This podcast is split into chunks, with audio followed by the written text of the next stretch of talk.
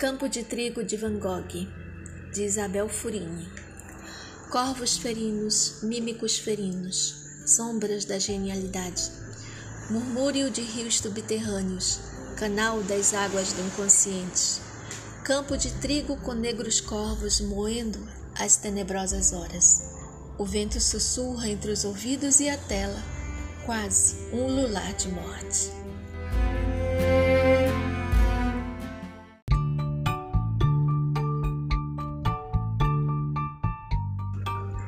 Por Pablo Gabriel Ribeiro e Daniele.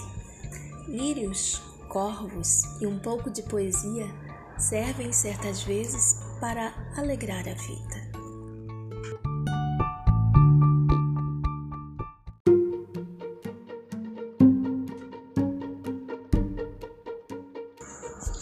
Corvos, por Gabriel Regis. Corvos pairam sobre a minha cabeça. Eles crocitam, crocitam e crocitam. Uns altos, outros baixos. Mas eu escuto. Todos. Os mais nutridos pousam sobre a minha cabeça, repousando das suas longas jornadas, das suas constantes disputas. Uns não são nada amigáveis, até chegam a me beliscarem. Outros são mais ousados, tentando fazer seus ninhos. E eu, é claro, os espanto. Mas nenhum deles vai embora, exceto um. E eu o vejo como nenhum outro. Ele é distinguível, mesmo distante. E eu também vejo que eu sou aquele corvo voando para longe.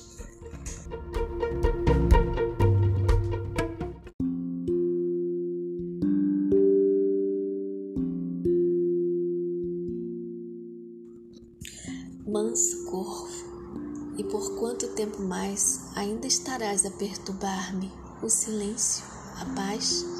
Nem em horas tardias, quando o sono tenta se achegar, tua presença, ó corvo, para longe o torna a mandar.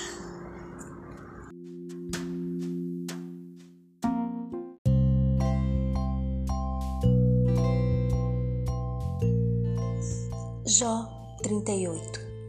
Quem prepara para os corvos o seu alimento quando os seus filhotes gritam a Deus e andam vagueando por não terem o que comer?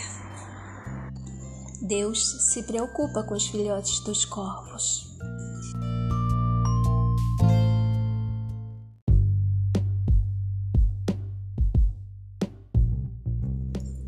Matsuo Bashō. Normalmente feios, até os corvos ficam belos na manhã de neve.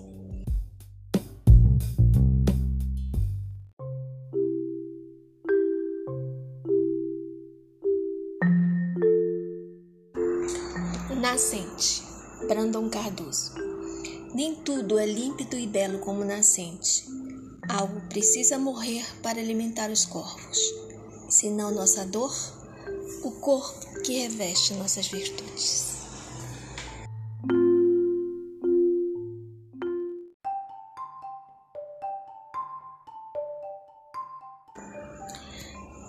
Diógenes de Sinope. É preferível a companhia dos corvos à dos aduladores, pois aqueles devoram os mortos e estes os vivos.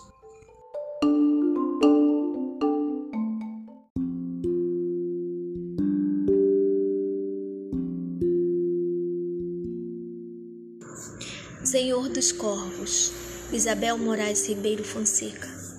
Senhor dos Corvos, das letras de um louco que já não encontra a felicidade sentado à janela.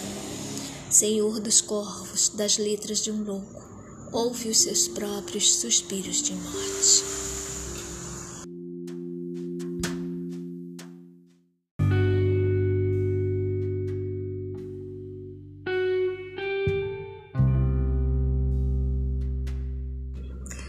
Marion Zimmer Bradley. E onde o leão cai, juntam-se os corvos.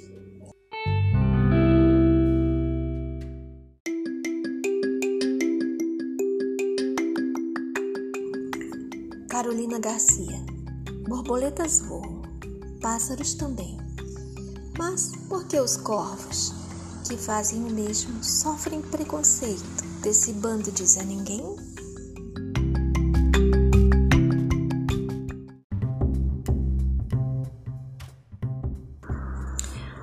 Corvo e o Jarro, uma fábula de Esopo.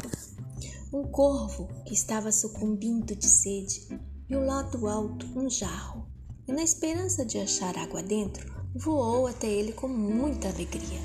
Quando lá chegou, descobriu, para sua tristeza, que o jarro continha tão pouca água em seu interior que era impossível alcançá-la com seu curto bico.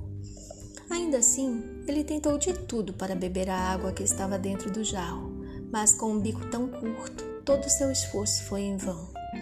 Por último, ele pegou tantas pedras quanto podia carregar e, uma a uma, colocou-as dentro da jarra. Ao fazer isso, logo o nível da água ficou ao alcance do seu bico e, desse modo, ele salvou sua vida.